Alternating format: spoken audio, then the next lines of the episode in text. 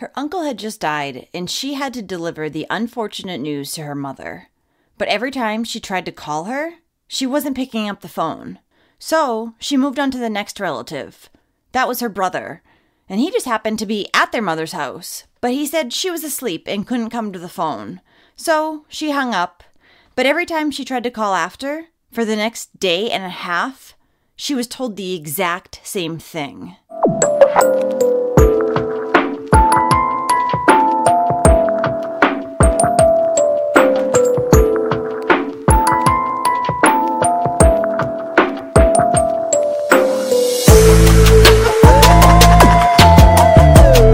Welcome, or welcome back. I'm Cassie, and this is A Wicked World.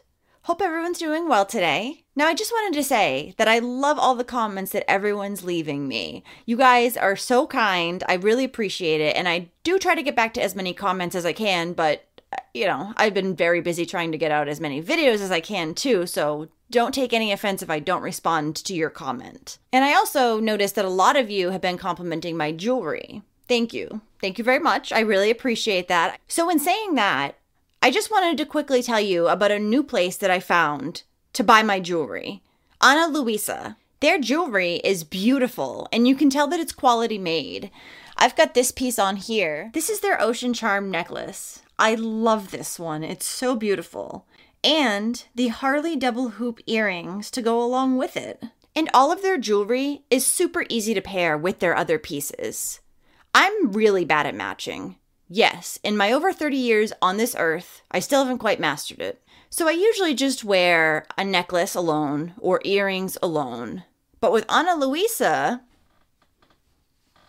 as you can see, not to mention their prices compared to their quality is really hard to beat. All of their jewelry is long-lasting, tarnish-resistant, and comes with a two-year worry-free guarantee. That's how sure they are that these pieces are going to last. I'm a scatterbrain, and I oftentimes forget to take off my jewelry before I step in the shower or do dishes, and then it ends up tarnishing. So it's great that Ana Luisa jewelry is tarnish resistant because it lasts so much longer. I also have a twenty percent off discount code for you today. I'm gonna go ahead and leave the link in the description box below. So go ahead and click that link and enter a Wicked World twenty at checkout so you can get twenty percent off your purchase at ana luisa dot com. All right, back to the video. I have a story for you today that shows just what can happen when the justice system doesn't properly punish somebody on their first offense, their second offense, or their third offense. It ain't good. This is the story of Margaret Sumney.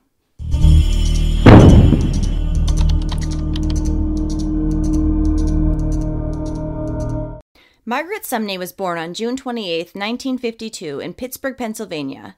Margaret loved dancing, and she co-owned a dance studio by the name of Shade Sisters Dance Studio. She also was a dance instructor there. Margaret was known to be outgoing, caring, and friendly. At the time of this crime, Margaret lived in South Fayette, Pennsylvania, and was a mother as well as a loving grandmother. Ellen, Margaret's daughter, was trying to make phone calls on the morning of September first, two thousand nineteen. Her uncle had just recently died, and she was notifying other family members. But she couldn't get a hold of her mother, Margaret. So she decided to call her thirty-three-year-old half-brother, David Sumney. And while she was on the phone with him, he actually said that he was at their mother's house, which Ellen thought was a little odd, considering that David had moved to another town, and David had been accused of assaulting their sixty-seven-year-old mother a number of times in the past. Ellen was concerned, and she asked David to put their mother on the phone so she could speak with her. But David told her that Margaret was sleeping. So Ellen said that she would just call back later. And when she called back later, a few hours later, David said that Margaret was still sleeping. Well, it was the middle of the day, so Ellen thought this was kind of odd, but she told David she would call back again in a little while to see if Margaret was available. And when she called again in a few hours, David told her the same thing. This kept going on for about a day and a half until Ellen finally said, "You know what? If she's still sleeping, then something is seriously wrong with her, and she needs to go to the hospital. David was not telling her the truth. There's no way that her mother had been sleeping for a day and a half straight. Ellen also discovered that other relatives had tried to call Margaret the past few days, and every time they had called, David told them as well that Margaret was sleeping or that she had passed out from taking too many pills with alcohol. Very concerned at this point, Ellen decided to call the Allegheny County Police Dispatch to have a welfare check done on her mother. The South Fayette police were asked to go to her residence. So they went to the house on Old Orchard Drive multiple times, but left because they were unable to make contact with anybody. This answer was not going to do it for Ellen, though. She knew that something was wrong. Her mother would be answering her phone or calling her back. So Ellen decided to keep calling police dispatch to get them to go out there again and again until they made contact with somebody, because she needed to know that her mother was all right. So finally, after Ellen had called the dispatch nearly two dozen times, police went back out to the house at eleven forty-five p.m. and they forced entry into Margaret's house. And when they got inside, they noticed that the house was in complete disarray, and it showed clear signs of a struggle. There was blood on the floor, walls, and furniture, and there was broken glass scattered throughout the house on the floor. Not seeing anyone at first, the police did a full sweep of the house. And when they went upstairs to the bathroom, that's where they found Margaret's lifeless body laying in the bathtub. So what had happened to Margaret? Did David have something to do with this?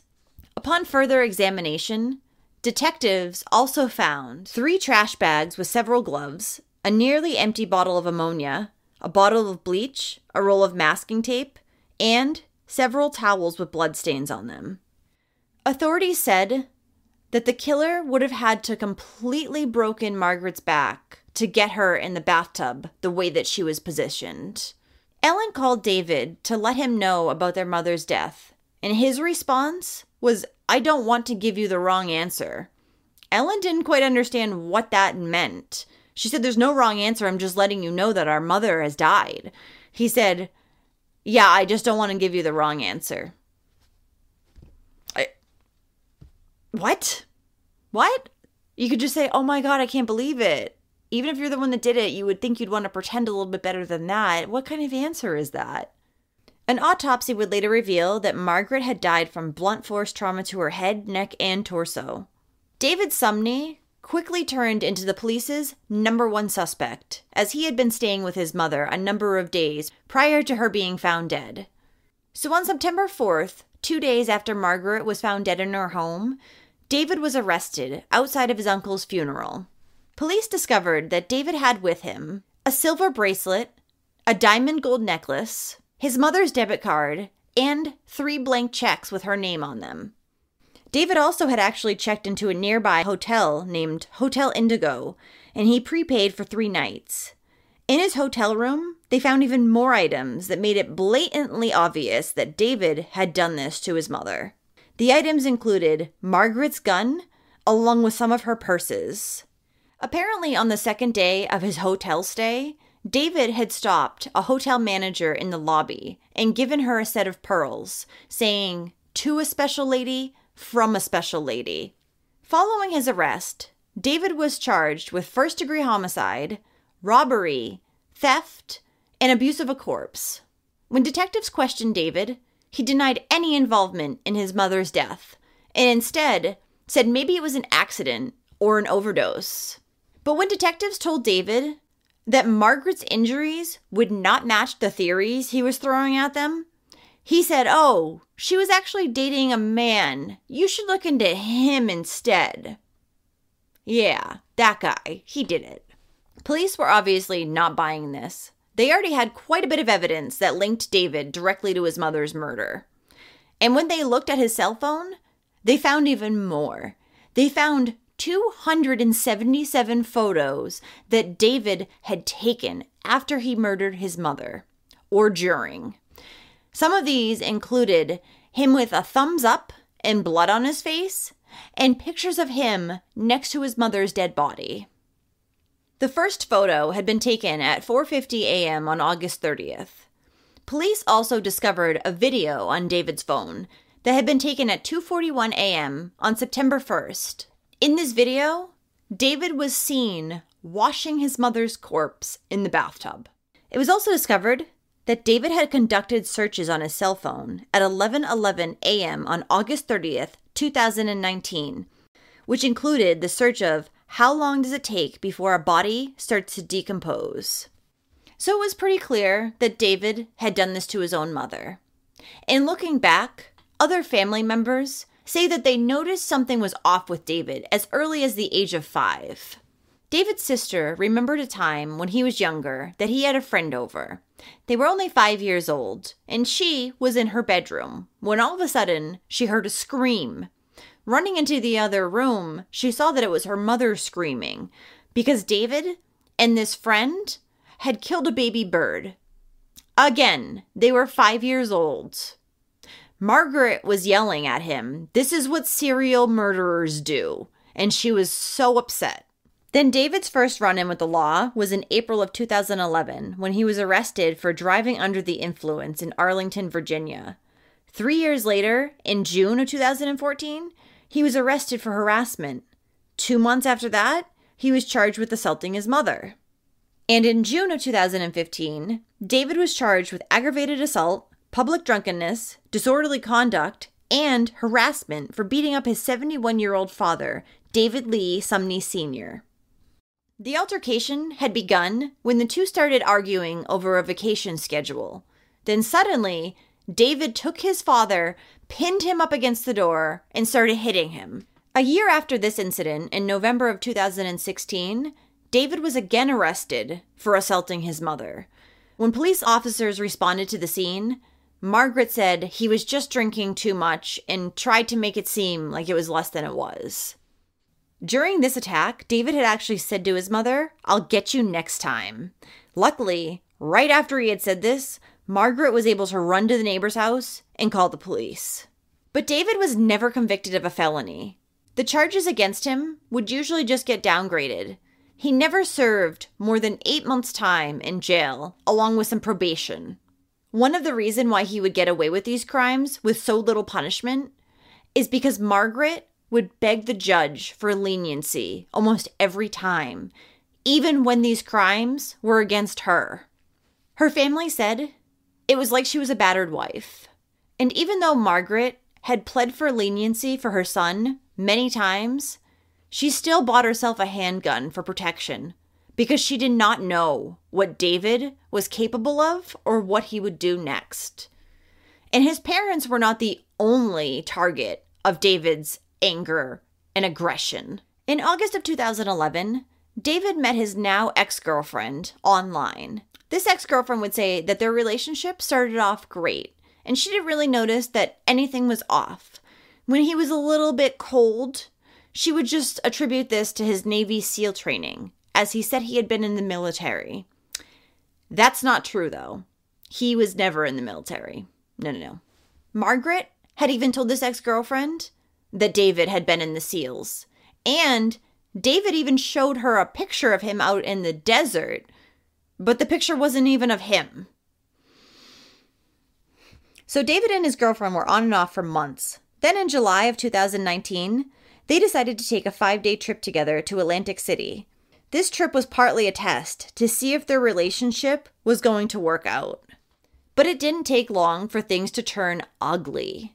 David tortured this poor woman for three days in the hotel room, including waterboarding her in the bathroom. David would also keep saying things to her like, "How do you want your body to be found? Do you want it to be found like it was an overdose, or do you want it to go missing?" Luckily, after they failed to check out of the hotel room on July sixteenth, two thousand nineteen, a bellhop came to the door to check on the situation. This provided the girlfriend a chance to escape, and she ran to the closest hotel room with an open door, slammed it shut, and started screaming, "He's gonna kill me, he's gonna kill me."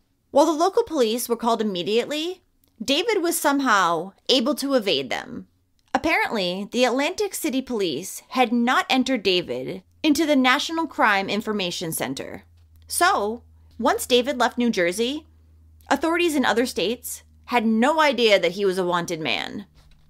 Awesome. Then on August twenty-fourth, just a few weeks after this incident, David was arrested in Pittsburgh for assaulting a Lyft driver. Apparently, the driver had gotten lost while he was driving David somewhere, so David decided to punch him in the face and scratch him. Officers issued him a summons, charging him with simple assault and harassment. And they were not aware of the warrant that he had in New Jersey. It wasn't until his mother was murdered that they noticed that he had this open warrant. David could have been stopped before he did these awful things to his mother, but she either downplayed them for him or he just fell through the cracks in the justice system. David is manipulative and charismatic, and he knows exactly how to get what he wants from other people. Only three months after David was arrested for his mother's murder, the Allegheny County District Attorney's Office put the possibility of a plea deal for David on the table. Margaret's family, angry that this was even considered, especially with David's violent past, immediately rejected this. The D A actually told the judge that most of Margaret's family accepted the plea deal, when in fact there was only one person that had signed off on it. And the only reason that she had signed off on it was because she was told that this would guarantee that David had no chance at an appeal. But on August seventeenth, twenty twenty-two, David Sumney pled guilty in front of a judge, which meant that all of his other charges would be dropped. He was offered the plea deal, regardless of the fact that Margaret's family largely disagreed with it. He was now only facing a maximum sentence of forty years in prison. Had he been convicted of the other crimes that he was originally charged with, he would have been facing a mandatory life sentence. David's trial was in November of twenty twenty-two. At the trial, a doctor also testified that David had reduced mental capacity at the times of his crime because he was on an extremely high dose of Adderall. He still knew what he was doing. Don't blame medicine. Before his sentencing, David offered an apology to Margaret's family. He said, "I cannot believe I would let myself get in such a state where I could do something so bad, so horrible. I cannot believe what I did, that I killed my own mother. I cannot stop thinking about it. I think about it every day. I'm sorry, but sorry doesn't cut it. I handled things as badly as a person could have." He then added, "To my family, to my sisters, and my aunts, I know it's impossible to forgive me. I don't forgive myself. I just want to let them know I am truly sorry." Oh, and F Y I, David's legal team had previously requested that the court give him a shorter sentence of only seven years because their client was truly remorseful for his actions. Hmm. He probably should have thought about being remorseful while he was taking two hundred seventy-seven photos. Tortured her. He broke her spine. She was paralyzed before she died. Somebody that could do that.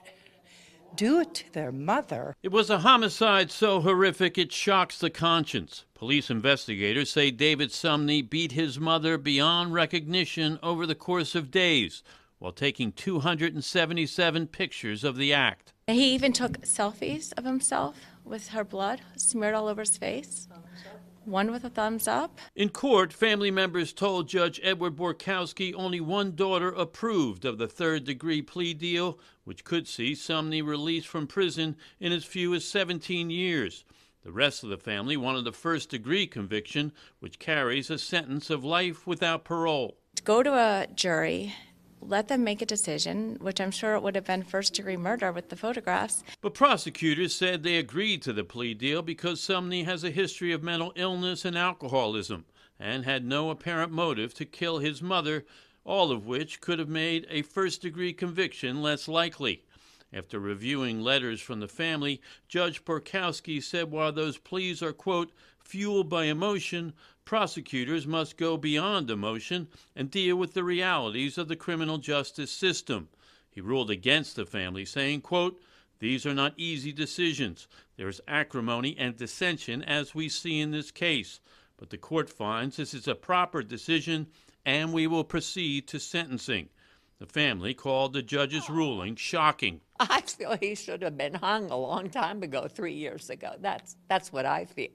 I'm sorry. I guess in this courtroom it's okay in Pennsylvania to steal all of someone's money, torture them for days, beat them to death, and get it knocked down to third-degree murder.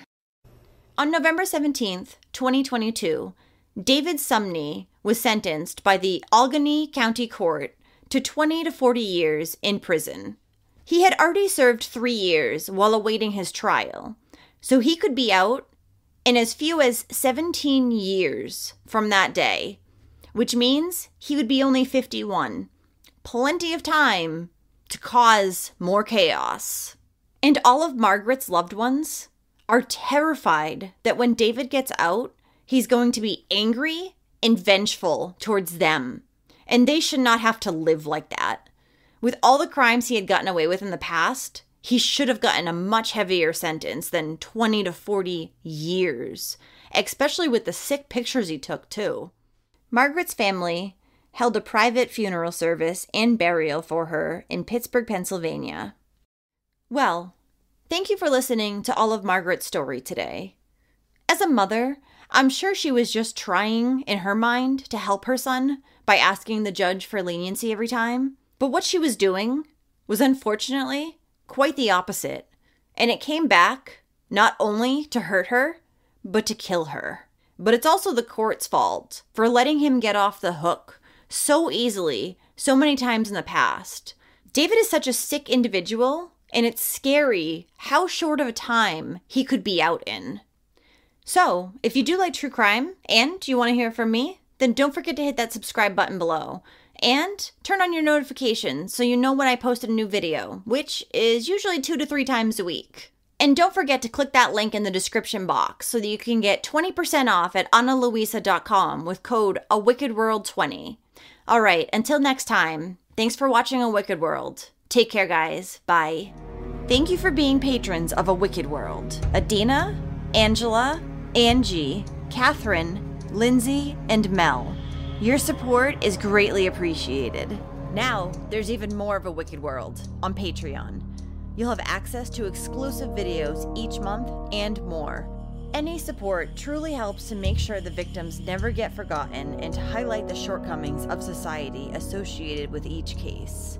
So check it out at patreon dot com slash a wicked world or use the Patreon app.